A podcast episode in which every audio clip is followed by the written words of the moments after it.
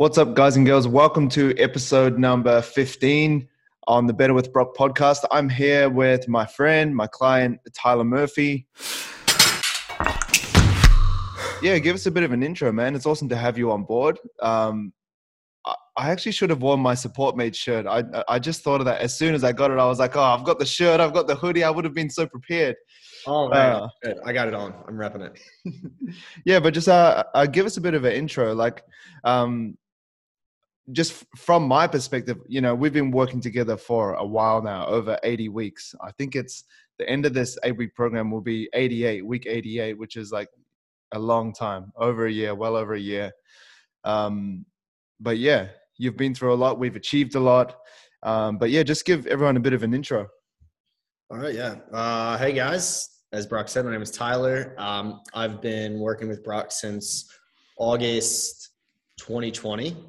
Um, fitness has always been something that's been really important to me. Uh, uh, both aesthetically, you know, that's obviously a big part of it, but uh, mental health has always been a big part of it for me. Um, no problem sharing this. I am type 1 bipolar. Uh, so for me, working out has always just been a matter of keeping a level head and just kind of getting rid of any anxiety and stress. Um, yeah, and it's just a good serotonin boost for me. Uh, I've been in and out of the gym since I was 15, and I've done everything from like Barry's boot camp to I used to box competitively. Um, just amateur, nothing big, but it was something I enjoyed. Not you know, not a lot of fun always getting punched in the head, but it was pretty fun getting to punch other people in the head. Um, and yeah, I guess everything's kind of always come back to just traditional style lifting for me. That's where it all started. Uh, I guess, you know, achieving goals, whether it be with, you know, nutrition and, you know, body fat percentage to, I guess, the big stuff being, you know, like compound lifts and hitting a, a high, you know, one rep max on a squat or a deady or a bench. Um, that's, you know, that's kind of where the main passion of it all lies for me, and it's why I enjoy doing it.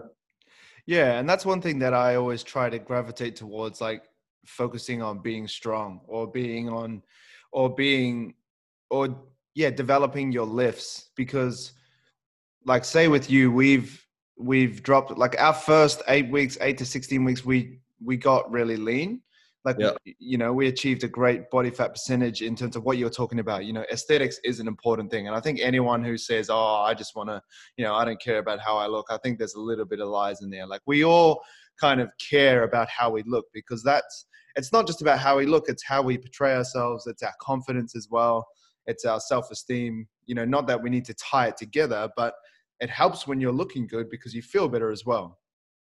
And Absolutely. it kind of comes through in your confidence. But it's I think it's important as a coach to be like, well, it's you know, because sometimes you have to like once you get really lean, you have to bite the bullet and realize that you can't just keep getting lean. You're gonna have to go through, you know, a period of time where you get thicker, you know, where you get, you know, where you gain body weight, where you focus on building muscle because you have to. That's the only way you can build muscle. You can't just stay in a calorie deficit for the rest of your life. And and you've like strived man. You've been hitting especially recently you know uh, we've been doing four reps you've been getting really strong. So like so what have you had to shift to go from like just chasing aesthetics to like getting stronger? Is it a mindset shift? Obviously i'm doing your programs so i'm changing the programs and everything but like how do you kind of deal with that? Because it's like it's tricky to go from i'm super lean to accepting that you have to put on body fat to get strong yeah. Oh, I think it's been a, um, you know, it's definitely been a combination of things.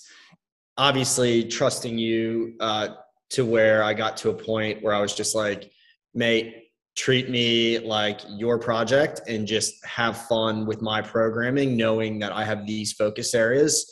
Uh, and, you know, that was obviously my choice in the direction I wanted to go. But I think personally, uh, what I had to really overcome was a mental thing. Um, I guess I'm, you know, to some degree have had a level of body dysmorphia and, um, you know, coming away from the leanest I've ever been in my entire life. I think I was down to like 7% body fat, uh, which was insane and it looked amazing.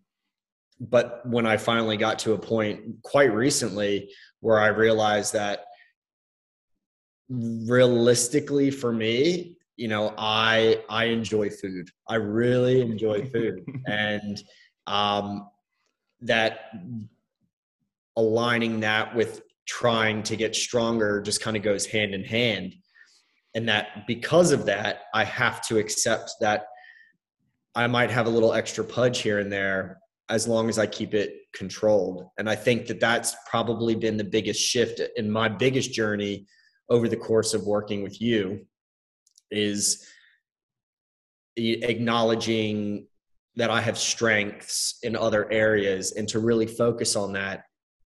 And then being proud of the fact that I know I can get to that lean stage, but just being happy with the current part of the journey that I'm on and acknowledging those strides. Yeah, I think like that's what a lot of people forget. Like you can always go back there. It's not like uh, I did that. I'll never be that person again. Like there's a lot of people online that do bodybuilding comps and they throw back to like competition day because they were that lean and they like kind of glorify that you know as if it's never going to happen again but like you have to if you want to change long term like it's easy to be lean but it's quite funny when you kind of meet these people online that say have big followings and they look quite jacked and quite huge they're actually quite small because they try to stay like that the whole time but you can't like i I can get very lean and I stay relatively lean throughout the year. But there's times where I'm definitely thicker and I'm like carrying a bit more body fat. But that's when I'm like getting really strong and that's where I'm building the most of my muscle mass. Like you have to kind of take it with both because if you try to do both at the same time, it's really tricky. Like we've had that conversation before because it's like you yeah, but you've started to understand that you have to go through that stage where it's like, okay, I'm shifting the goalpost. Like I'm just changing the focus right now. I'm not trying to be lean. I'm not trying to see abs. I'm probably going to have to let go of abs and just, and just focus on being strong. And that's why it's important to focus on being strong because it's not just about what you look like. It's more so about what your body can do. And you're getting Absolutely. really strong now, especially for your body weight. You're cranking out some good numbers. Yeah, I think, you know, I had a moment in the gym on Saturday when I doing my deadlifts where I was I was feeling rough. I was just getting over being a little bit uh, crook last week, and this guy walked up to me. Never spoke to the guy in my life, and I had just thrown on the 150s, and he was like, he was like, mate, that's impressive, and I and that was like rocket fuel. And I thought to myself, I've never had anybody come up to me and be like, "Oh, you're so lean." You know, I had somebody come up to me and say, you know, acknowledge acknowledge the effort I was putting into a certain amount of weight. And that was kind of like a weird light bulb moment of like, oh, I, I enjoy this type of programming so much more. And, you know, full respect to anybody who's on the opposite end of that spectrum and you focusing on being lean and hypertrophy and all that, you know, that that angle of it and if that's your forte, then by all means, keep rolling with it. Uh, but for me, having that, I guess, validation uh, was a was a cool moment. And I, to be honest with you, I think that's what helped me hit that PB was just that that little comment from that guy that made me just cruise through it. Yeah, and I think it's great that you get to a point where you're focusing on what you can do with your body. Because I think long term, when we look back at you know we're 70 we're 60 we're probably not going to be walking around you know feeling amazing or looking like greek gods you know having you know having six packs or whatever. But but we're still focusing on like what you can do with your body like long term. And i always think about that. I kind of always zoom out and be like okay what are we going to look back at long term? And it's pretty much going to be like what you can do with your body. And if you can do this stuff now, that helps you build muscle. It helps you stay more sturdy, less fragile as you get older. And not that that's the real goal now is like longevity or like prevention of injury as you get older, but like it all comes hand in hand where this person that's just focusing on being lean 24 7, like you're not going to like harbor that longevity or those results long term. I kind of want to dive into a little bit and and excuse my ignorance, like I don't know too much about it, but type one bipolar. Can you like give me a bit of a rundown of like what that's like? Yeah. Like just so, sh- share what you're comfortable with. Like I don't want you to dive too far in, but I'm, you know, I don't know too much about it and like how yeah. that's impacted your journey. Oh, absolutely. So um, there's type one, type two, and I believe there's now even a type three. Uh, I was diagnosed in 2016. Um, I had been diagnosed with depression when I was 18. Um, and I feel like even at that time in 2004, bipolar still wasn't very, you didn't hear about it as often. So, what it ended up being, you know, when I was diagnosed with bipolar 12 years later, um, it turns out that I was misdiagnosed at, at the time with, with uh, depression. So for me, and I think a lot of it's been environmental for me. Uh, so I was diagnosed when I lived in when I used to live in New York City, and what you know everybody's experience is different. Uh, so mine would be you know bouts of manic. So I'd be like the life of the party. Let's go out. Let's party. Um, I'd spend all my money, and then I wouldn't have money to make rent and then I'd go into this deep depression and I wouldn't get out of bed for four days. Um, you know, harmful thoughts, uh, though I never moved forward with those. Mm. You know, luckily, thankful. Um, and boxing was a big part of my life at the time I was diagnosed. Um, and, you know, talk about getting rid of anger and aggression. I was punching people in the face. Like it was, it was a pretty awesome thing. And it like for me, it was the perfect outlet. And I was still doing weightlifting and stuff at the time, but um, I think given my environment of New York City, where it's just go go go all the time, yeah, and then having an outlet like boxing to where it was just the ultimate in i mean you know you do jujitsu so there's just a level of like having that intense body contact where you just you're you're hurting someone and you know it's not like a i don't want to say like you get pleasure out of hurting someone but you just you get pleasure out of like knowing that you're dominating that situation. Yeah i was going to say dominance. It's more yeah. so like you get that feeling like you have the potential to dominate someone. Yeah absolutely. Or get so, dominated. So yeah i mean for me that was just that was my avenue at that time. That was my path. And um, you know i'm on i'm on medication and i'll be on medication for my entire life. Um, you know and i have to check in with a psychiatrist every now and again. But since i've moved to australia and you know the ocean is my kind of my my happy place i guess if you will um, and now living in a space where i can hear birds and i can you know see the ocean and um, I have a better work life balance um, it's you know the the bipolar thing has luckily taken a back seat. Um, but you know, again, I attribute fitness to to a lot of that as well. Is making sure that I'm listening to my mental health and making sure that I'm listening to my body and and going into a space like the gym to make sure that I take care of myself. Yeah, there's something about it. And I think like uh, because I'm doing combat sport as well. Well, like you know, when you were doing boxing, I'm doing I'm doing jujitsu. There is something about I think combat. Like there's something, you know, like they're quite different, jujitsu and boxing. But there's uh, I don't know. There's something about exerting yourself that feels really good, and Absolutely. and you get that from jujitsu, from boxing, but you also get that from weights as well. Like kind of just yeah, like physically exhausting yourself feels really freeing. Yeah. I'm not, yeah, like I've never really, like I've struggled with mental health in the past, like especially when I moved away from my family in New Zealand and I lived on my own. I kind of did it to myself. You know, I was like, I thought I had to uh, conquer the world at 18 or at 20. So I like left the house. I was like, I'm going to go change the world. I moved from Christchurch to Auckland and I thought that was a huge step.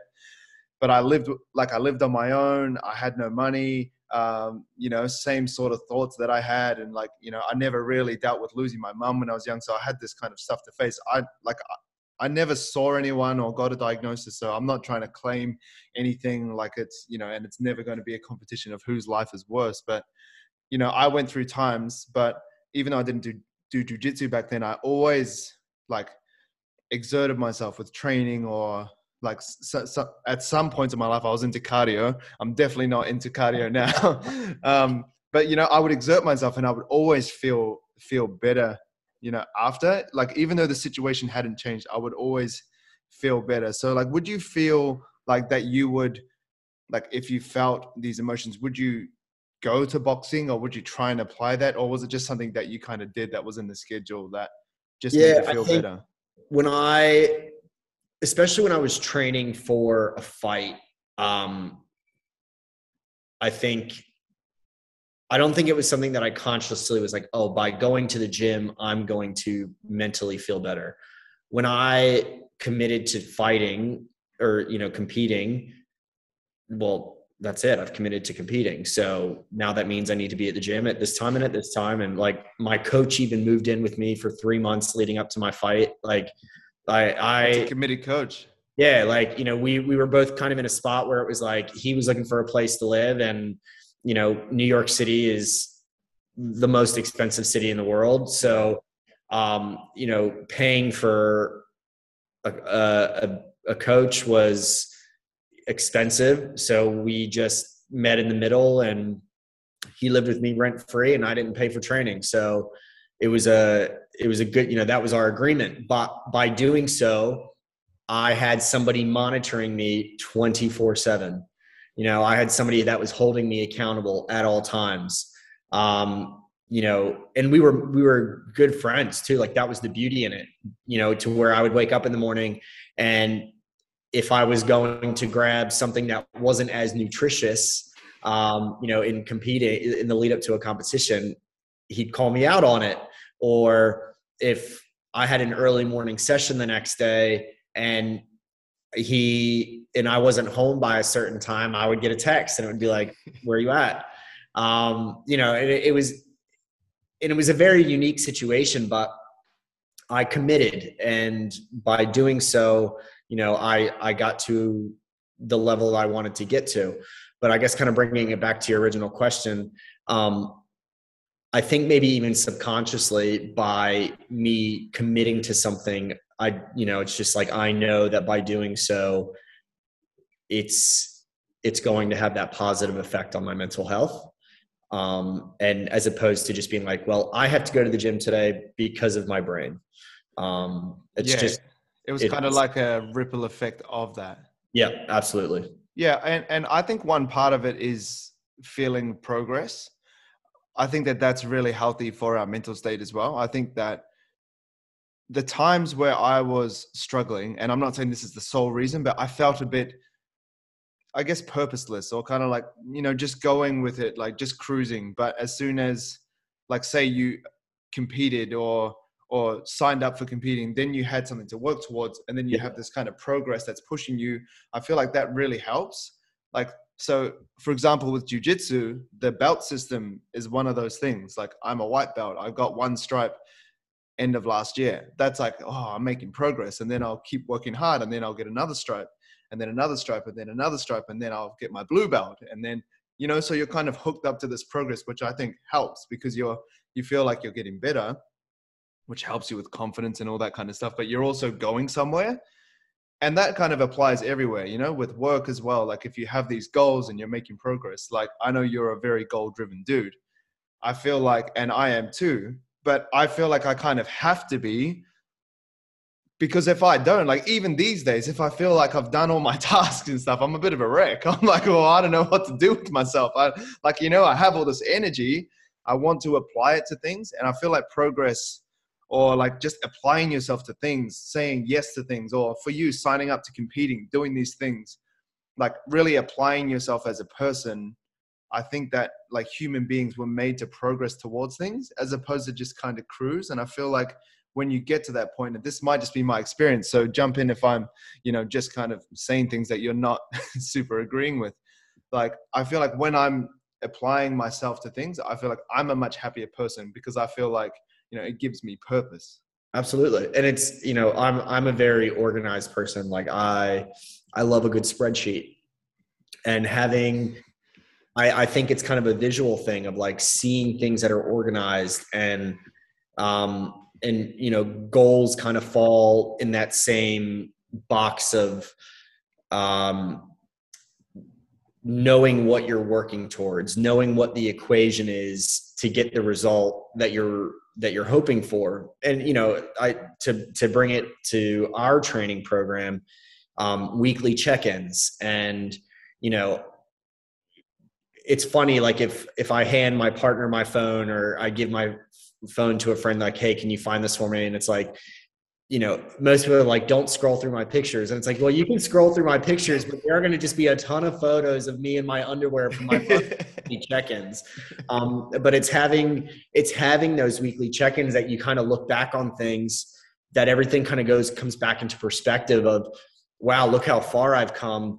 And then that automatically, for me personally, just kind of triggers, well, if I've done that in that amount of time, what am I going to look at you know eight weeks from now like what when i go back and scroll through my phone what's the progress going to, to be? And i and creating that habit and creating that routine i think um you know is super healthy for me mentally um and and knowing that i'm working on a healthy routine for myself um, which in turn, you know, helps me kind of put myself out there for the rest of the world as positive as, as I can be.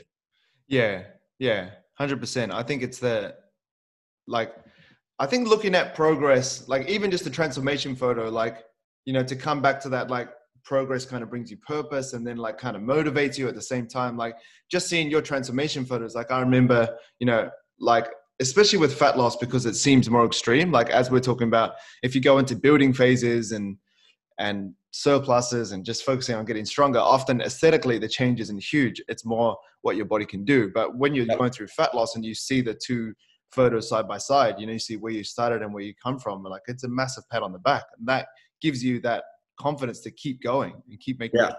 Absolutely. And I, you know, one of the biggest things that I've learned in my time training with you is that you can actually eat whatever the hell you want, but just stay in your stay in your lane, stay in your limit. You know, keep your goal focused. Like I am if I had to if I could eat one thing for the rest of my life, it'd be chocolate. I love chocolate. Um, and there was a, a time in my life where I was like, I can't eat the things that I enjoy because that's going to result in, you know, me not looking the way I want to look. And since working with you and having you know tracking my my daily calories it's like you you can still eat those things and you can still have that. And you know really finding the balance of having goals and routines and regimens and balancing that with i can still do the things that i enjoy um, that's that's been an awesome takeaway from all of this yeah, and I, I, I think that's one thing that fitness has definitely moved away from that kind of hardcore. You can't eat anything else but clean foods, and you have to be super extreme. I think we're kind of coming away from that a little bit. Yep. But I kind of wanted to talk to you about what America is like with training and with nutrition stuff because I remember I used to read articles and go on websites, check out guys, and they were often from America on like what they ate, the fitness model lifestyle, you know, what, like what their training was like. And it was always very restrictive. It was always very extreme. Like you have to do this at, at no carbs. Oh, yeah, yeah, 9 a.m. You have to have just like chicken and greens. And then, you know, 12 p.m. you have to have tilapia and greens. And then you, you know, you might have a small little teaspoon of oats pre-workout, you know, like it was like very restrictive. Or like, waking up and having apple cider vinegar oh man, don't get me started. I'm I'm embarrassed to say that I went through that at one point in my life. Yeah, me too, me too. But like, was that like and like I like I I want to say like it it was an American thing, but I don't want to like say that. Like I'd love to know what it was like for you living in New York. Like what was it like? Like what were people saying? You have to be keto. Was it like that whole type of thing? Or well, I mean, there was always like granted, I've lived in Australia for going on six years now. Um, but I grew up in the deep south in America. um, so obesity is like rampant. Um, you know, so I guess fitness is you know different depending on where you are in the United States. That's not to say that there are not fit people in the deep south, but statistically, you're going to find more people who are obese and overweight than you are fit. Um, now, when I lived in New York, um, you know, you walk everywhere all the time. So, you know, people are hitting 20,000 steps a day as opposed yeah. to 10,000 steps a day. And, you know, you live in Sydney. Like when you live in a major city, walking is just, you know, like eating. You just it's do what it. you do. Mm. Yeah. Um, and then you know in when i was living in new york at the time you know like the big crazes was were you know barry's boot camp and you know that kind of HIIT style training um and i just think you know another part of new york is looking good so fitness yeah. just about working out so you could look good and you know when you went out at night you looked like all the beautiful people um so, you know, it was definitely part of society. I, for whatever reason, when I lived there at the time, I feel like keto was massive. Um, keto was a big thing at that time. Um, I remember a lot of people were like on the, what was the caveman diet? Um, like, a paleo? Paleo. Um, that was a big thing. No processed foods, like yeah. no like carbohydrate vegetables. It was very yeah, just like meat, vegetables. Like you weren't even allowed grains. I don't think you were allowed grains. It was, um, and then I remember there were quite a few people that at, at, just at the time I was leaving, I remember they were on only like raw, like they would only juice. Like that was their thing. They would get all their nutrients from like juicing and I'm like, how? What like how, how can you not chew something? Like I, like I get enjoyment out of chewing. Um, so yeah, and you know now that I've been here for quite some. When I first moved over here, I had every intention of living in Sydney, but the first place I visited was the Gold Coast, and I was like, oh, this is yeah. home. And the Gold, actually, yeah, a lot of people from yeah. Sydney are actually moving to the Gold Coast now. I mean, it's you know, it's the way of life, and it's just beautiful, and you know, it's blue skies majority of the time. Um, but the Gold Coast is probably like per, you know, capita or whatever the the ratio is, is probably one of the most fit places in the world. And everyone's um, up so early. everyone's up so early, like too I've, early. I've usually, to be honest with you, I've usually hit my ten thousand steps by like 7 a.m. Um, crazy. Because everybody's up at 5 a.m. and walking. Yeah. Um, and so, out of all of the places I've lived, just to kind of bring it back to your original question, um, I feel like fit culture is way more of a thing here. And I don't know if that's just a sign of the times and how social media has evolved and, mm. you know, you know, kind of that overload of um, insta models and influencers and and that kind of life um, but yeah i think people are a lot more conscious of it in australia um, and i just think it's everything to do with you know work life balance and just quality yeah. of life is i personally believe is better in australia.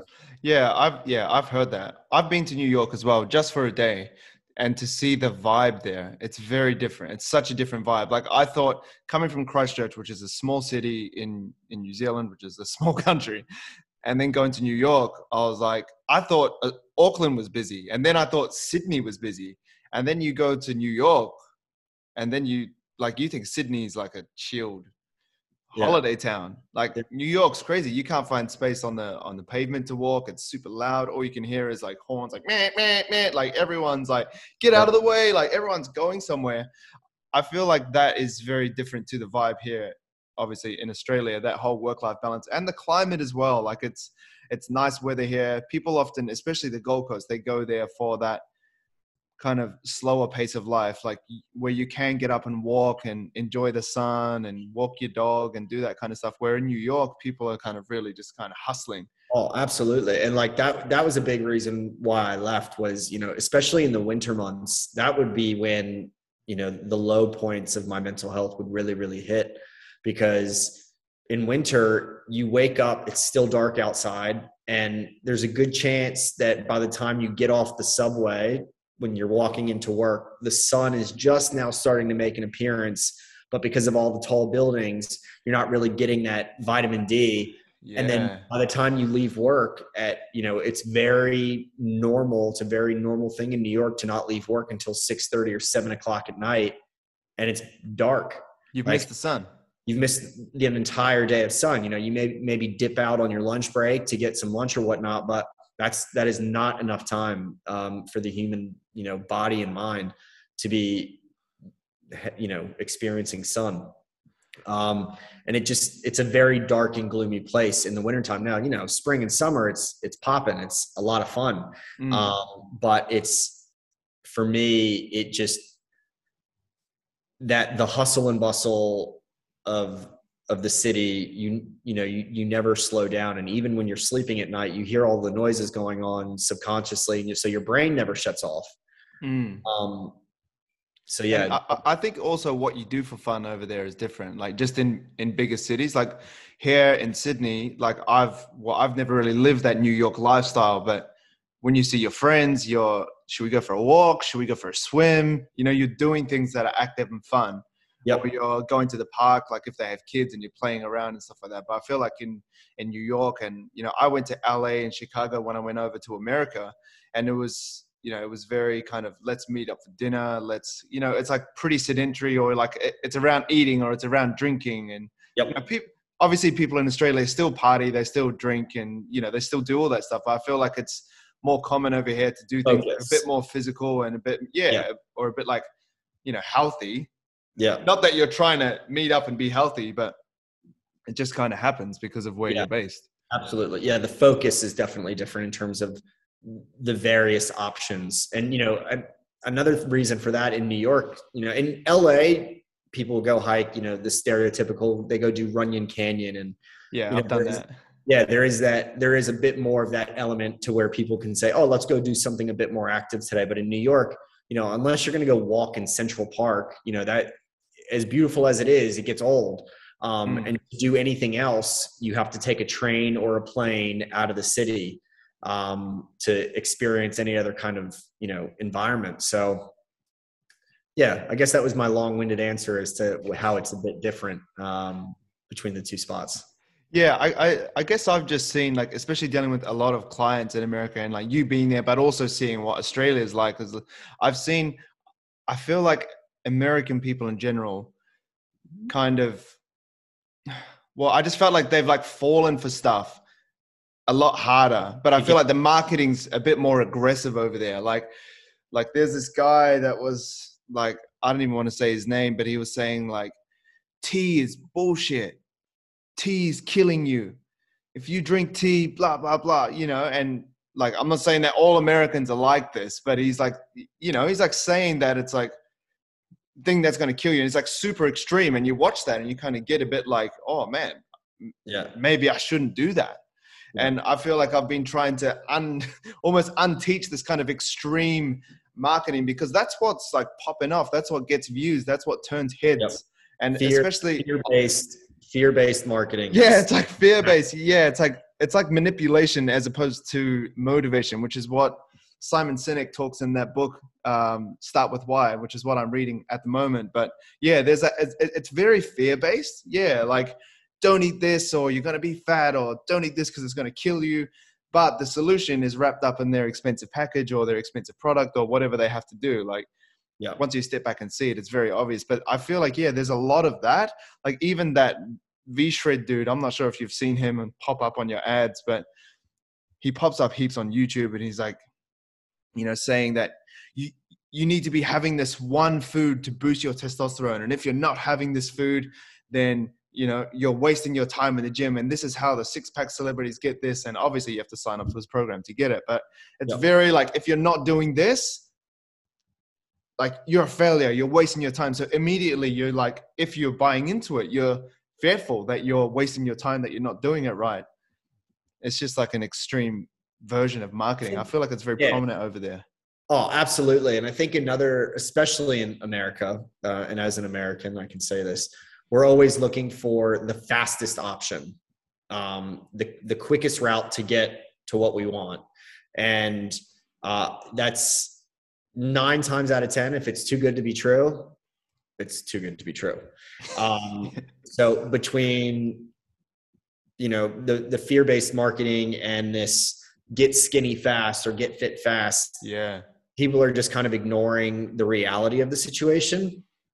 Um, and and you know you know for some people it's just about taking the time to educate themselves. And again a lot a lot of the times people don't want to do that because they just want the quick route. It's such a hard sell because me as a personal trainer like i you know i come from new zealand like like we tell it how it is. And i'm like well it's it's going to take a year to drop you know someone's like can i drop 20 kg you know someone told me i can do it in four weeks or you know someone told me i can do it in eight weeks. I'm like that's a lot of weight. Like that's to take a lot of time. Like it's to take progressive Yep. overload and i like go into this like what actually what it takes not the secret gimmicky bullshit. I'm like this is what it's going to take. And then i just kind of lose them. It's like well like like what mindset shift did you go through to change yourself from thinking i need it tomorrow to okay this is going to take work yeah i mean i think um, i signed on with you what april may june july august five months into covid.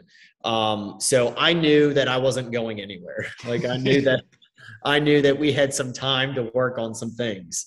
Um, and you know i definitely packed on the kilos in the initial few months of you know not doing anything and living a sedentary lifestyle um, so for me i think it was just kind of a change in circumstances. Like i was just kind of forced to being patient. Um, yeah i think a lot of people went through that when covid hit. yeah exactly. Like we were just kind of forced to just take a step back and focus on the things that we could focus on and have to just kind of let everything else fall to the wayside and, and let it take its course in due time. Um, and you know personally i feel like you know in the our first eight weeks together there was a drastic change. There was a drastic change. Yeah. But that was because I just kind of put my you know face to the ground and got the work done.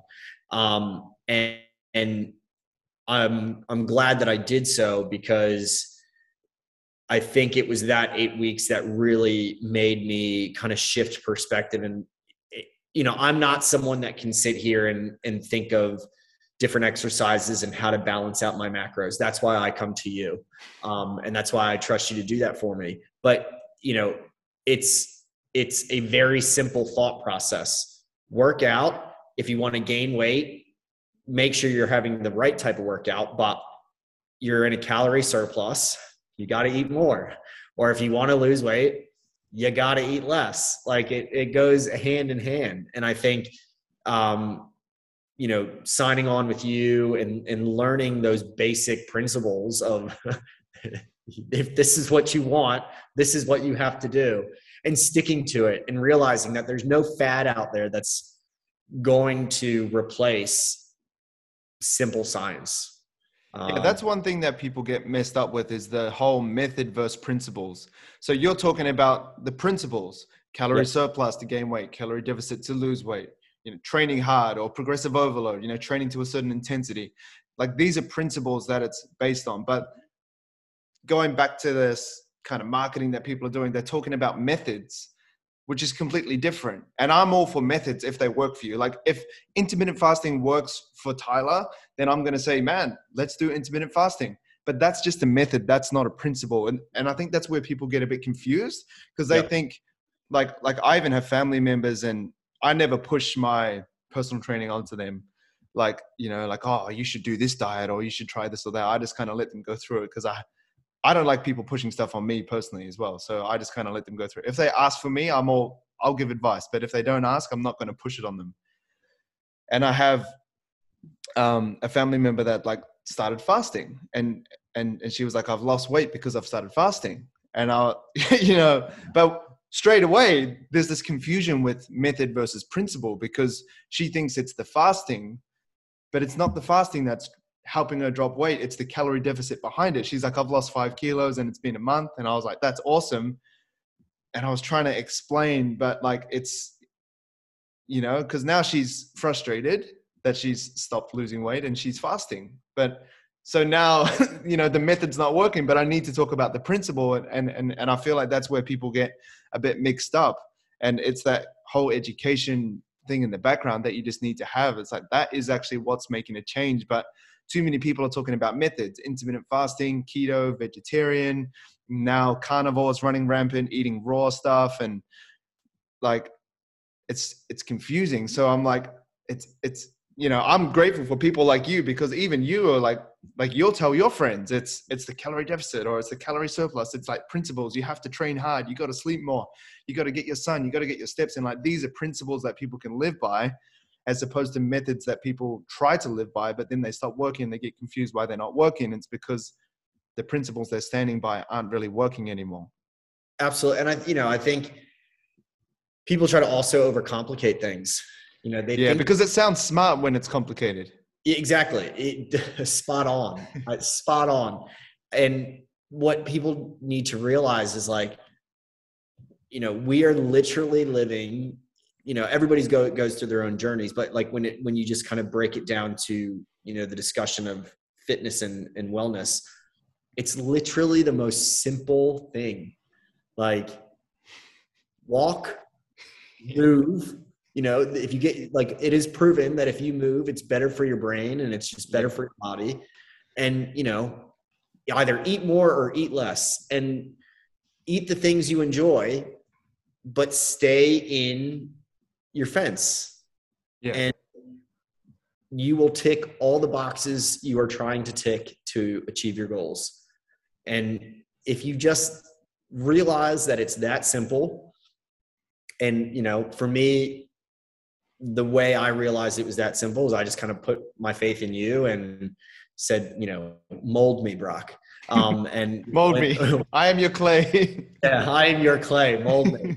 Um, and everything else just, I look back at everything else I've tried to do in the past and I'm like, how did I not get to this point sooner? Like it just makes complete and total sense. Yeah and I come back to that whole method versus principle thing. Like even say you're doing Barry's boot camp, which is where you started.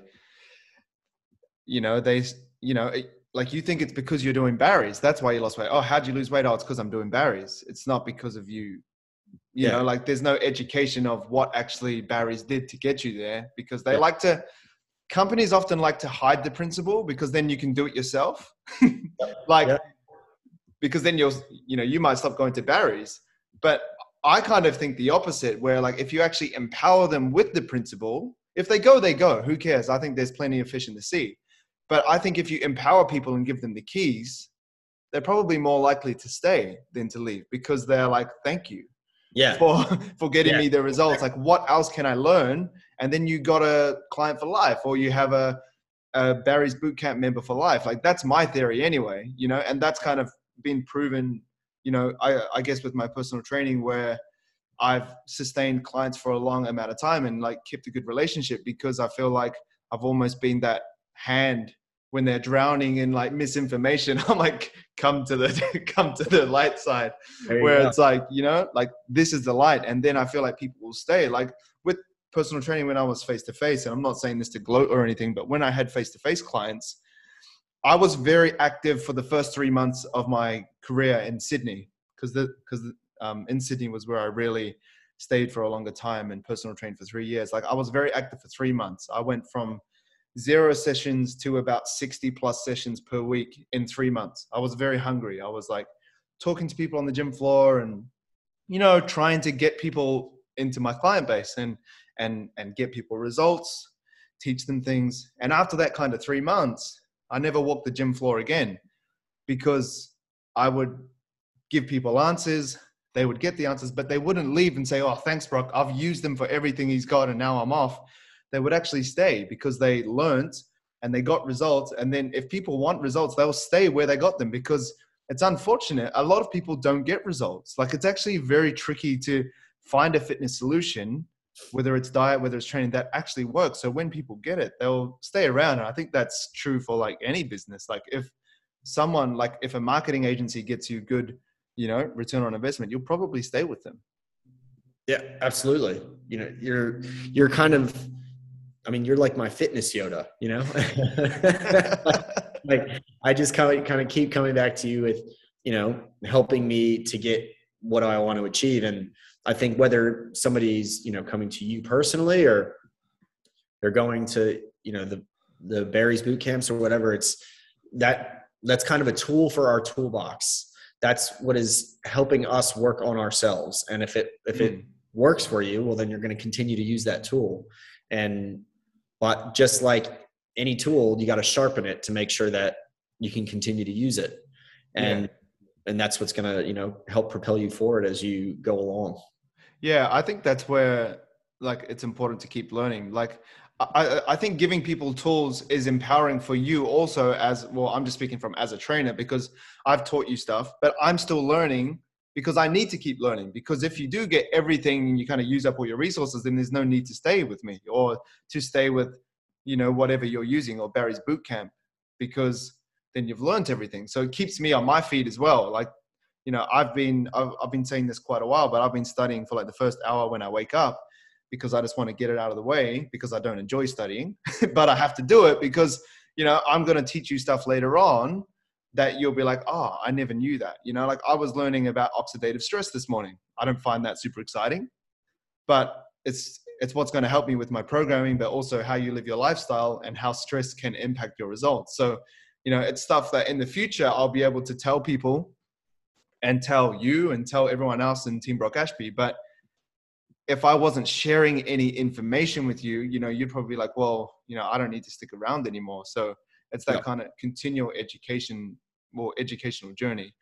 Yep. What would you say the biggest thing that you've learned from at the moment? Like not necessarily from me, but like with fitness that has worked for you that you're like, I'm so glad that I learned this. What's been that thing? Well, I'd say it's two things um, equally. I think it's the nutrition side of things. Um, and, you know, you can still enjoy your food and enjoy what you like to eat. But I also think the progressive overload has been a really kind of like a, oh yeah like if, if you do if you do four sets of four at the same weight you're gonna be at that same weight. Whereas if you start maybe a little bit lower than what your your max is and work your way up and maybe it's a mental thing i don't know but for me like when i go back into my brock ashby app and i see what the weight i did last week was i'm like okay well where I was at my second set last week, I'm going to make that my first set so that I can just incrementally go up so that when I mm-hmm. get to my last set, I'm just a little bit above where I was last week. And you know, everybody thinks that they got to throw another 20 kilo plate on each side to make the jump. And it's like, no, that's that's it's all about like incremental. And it's, you know, instead of throwing a 20 kilo plate on additionally on each side, and if you can, then then you're not starting high enough, first of all. But if you throw, you know, maybe a 2.5 kilo on each side, that's five kilos more than you did last week. And that's going to be where your body really starts to, to make the change. And by doing those things, I've been hitting PBs like crazy. And it's been amazing that each week I'm like tagging you on Instagram, like PB, PB, PB. Yeah. And it's, it's been a crazy response to my training. I think it's you know, like it's not the amount of weight that you're putting on, it's the fact that you're putting weight on. Yep. I think that's much more important. And it comes back to that kind of, you know, you want that quick fix, quick result mentality that people have like ah, i need to put 20 plates on and get strong really fast but if you kind of zoom out and have this big picture and you're like even a 2.5 plates awesome because when you look back over time and it gets harder to get stronger at that rate it does get hard to get strong as you get more advanced because your body's like oh, well i've seen a lot of this stuff. Yeah. you know? like as you get stronger in those little increments that's where the progress is. It's the overall trajectory those small like i'm even happy for 1.25 plates on each side. Yep. Same. Same. like anything.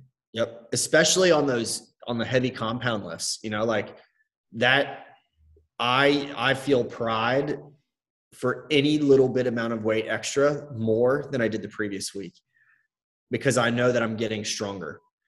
And who knows, maybe I could have done that same amount the last week, but it's seeing it in front of me on the app to say, oh, well, now I'm doing more than that. Because in the long run, I'm just going to keep going higher.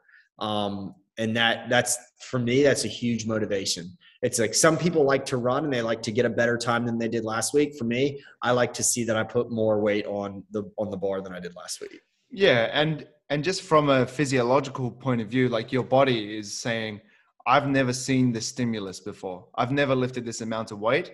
I'm going to need more muscle to lift this. So then yep. that's how, to, to put it really simply, that's how you build muscle. You do things you haven't done before. yep, absolutely. Like, yeah, you, like that's how you do it.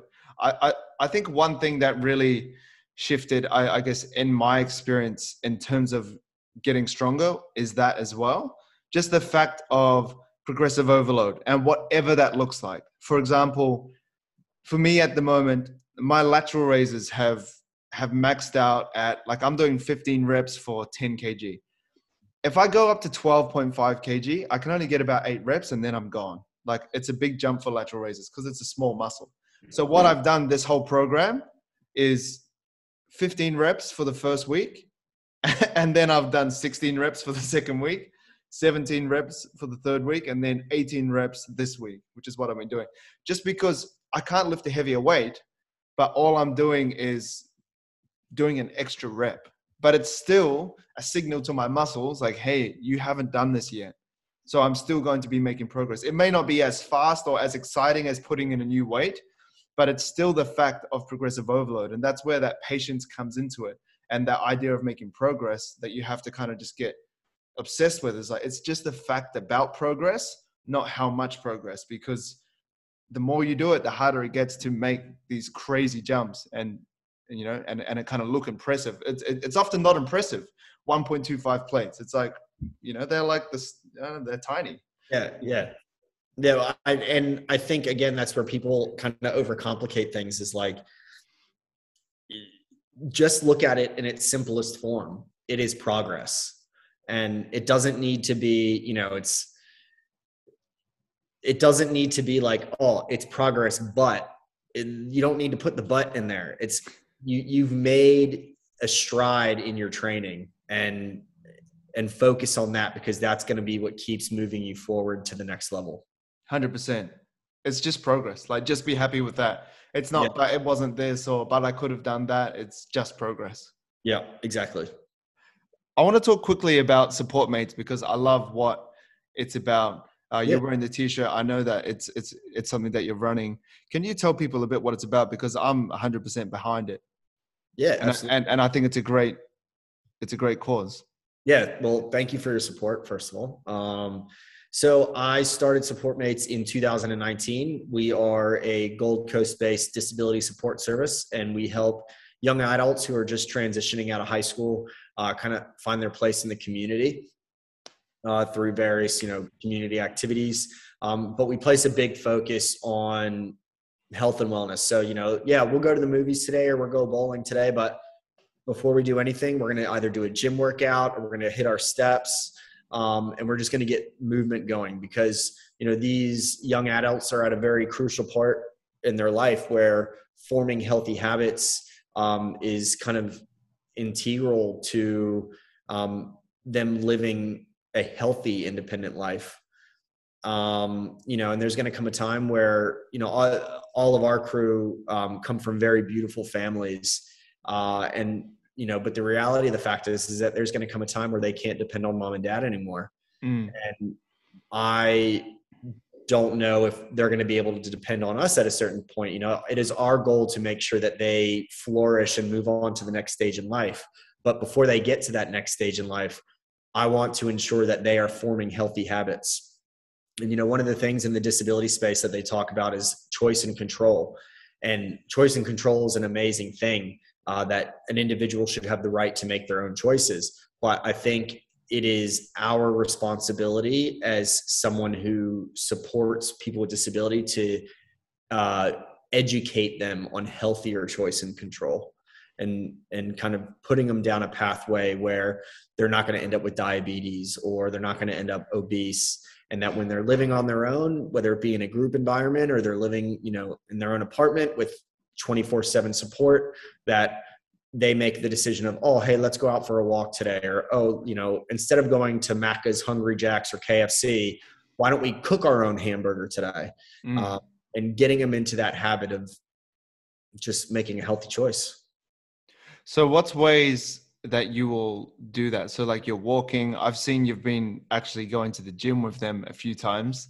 Yeah um, so we um, do um, we do gym programs three days a week we do uh, a swimming program where they actually do like full olympic lane laps um, uh, one day a week um, we do a uh, we've got a great relationship with TAFE here on the Gold Coast, and we do a cooking course uh, every other week, um, just like cooking healthy recipes.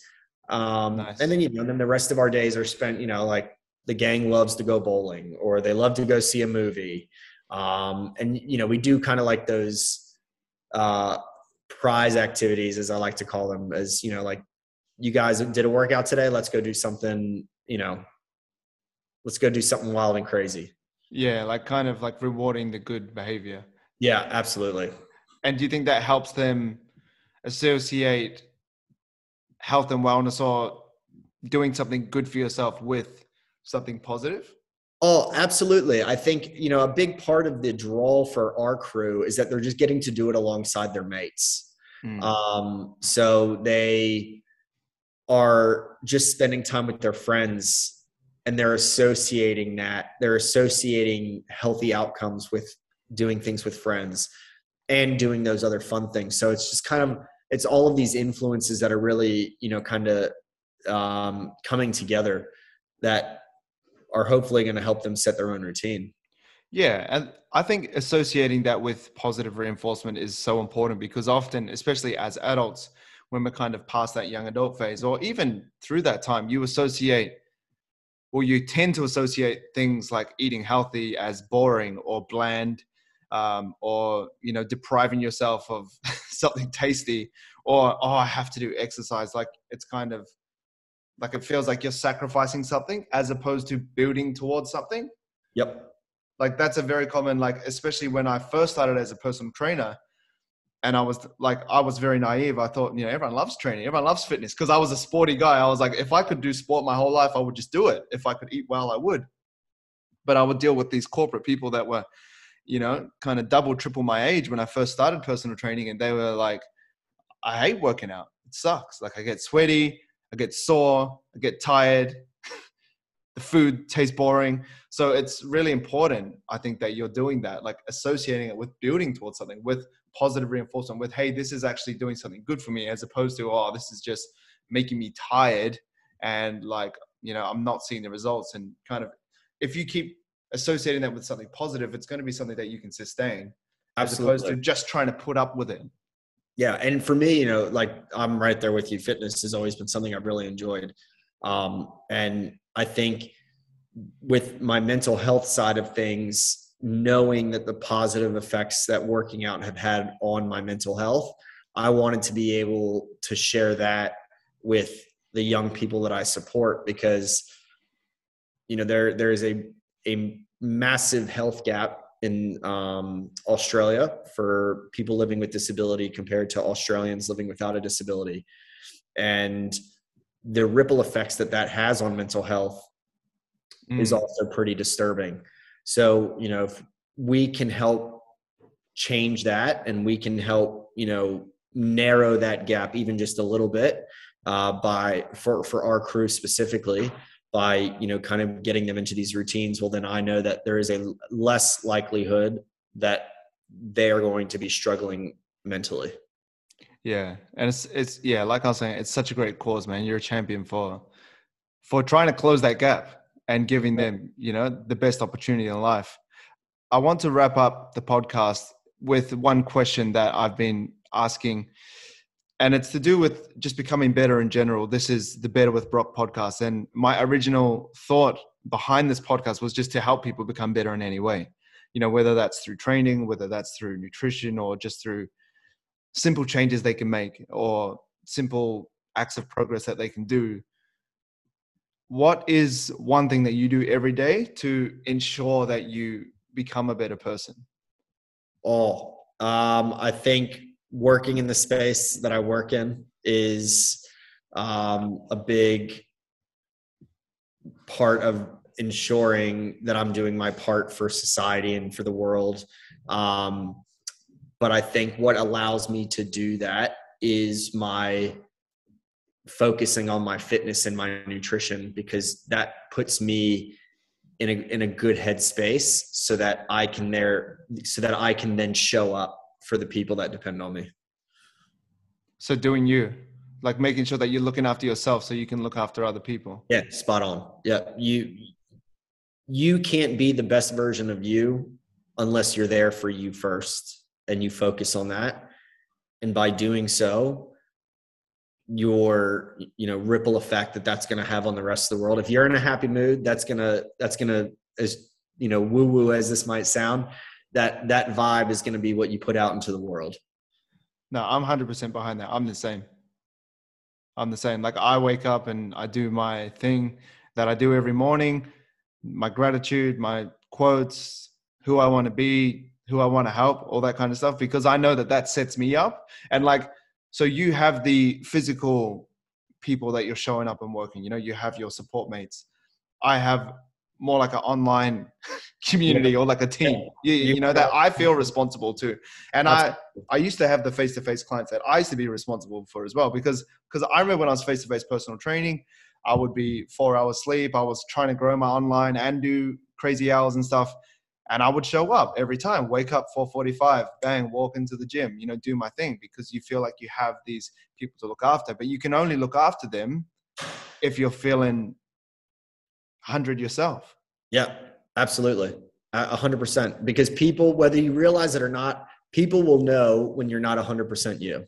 I got that a lot. Oh, Brock, you look tired today. I yeah. was like, ah, oh, yeah. people will recognize when you're not in the space. You know, one one of my guys um, who has an intellectual disability. You know, unfortunately, there's a lot of people out in the world who will discredit someone with an intellectual disability, but you know we're all switched on in our own way and you know there have been a couple of times where he's gotten in the car and I'll leave out the expletives, but he'll be like, "Bro, what the is wrong with you today?" And it's like, you know, how did you like what? You know, and they just they just catch it, and um, we are doing a disservice to the rest of the world if we're not looking after ourselves because then we're not showing up for everyone else. Yeah, Hundred percent. All right, man. Well, I think we'll wrap it up there. It's been awesome. We've been chatting. Well, we chatted for probably half an hour before we yeah, actually jumped onto this. Yeah. So for us, it's been an hour and a half podcast, but you'll only get an hour of it. But man, I I appreciate your time. I know you're a busy dude. Thank um, you. I appreciate uh, you inviting me along for this. So thank yeah, you. Yeah, man. I wish you nothing but greatness with support mates and you know, obviously with your results, keep pushing hard, keep that progressive overload, keep slapping those 2.5s on keep keep eating whatever you want, but staying within the fence. I like that. Yep. And yeah, man, we'll talk very soon. I'll, I'll see you uh, in your underwear for your photos, your check-ins this weekend. this just turned into a very different type of podcast. Yeah, no, but actually, I, I I get kind of like you know like you're saying oh when you give someone your phone and they're looking through the photos um, and and it's going to be heaps of photos of you in your underwear. That's my phone too except there's like you know like there's you and there's all these kind of other people around the world and people looking through my phone like what is this guy doing? Like there's all these people like half naked in my phone. I swear i swear it's just just body transformation coaching. That's it. All right man. Well thank you very much. I appreciate it. All right man. We'll talk soon. Thanks bro. Cheers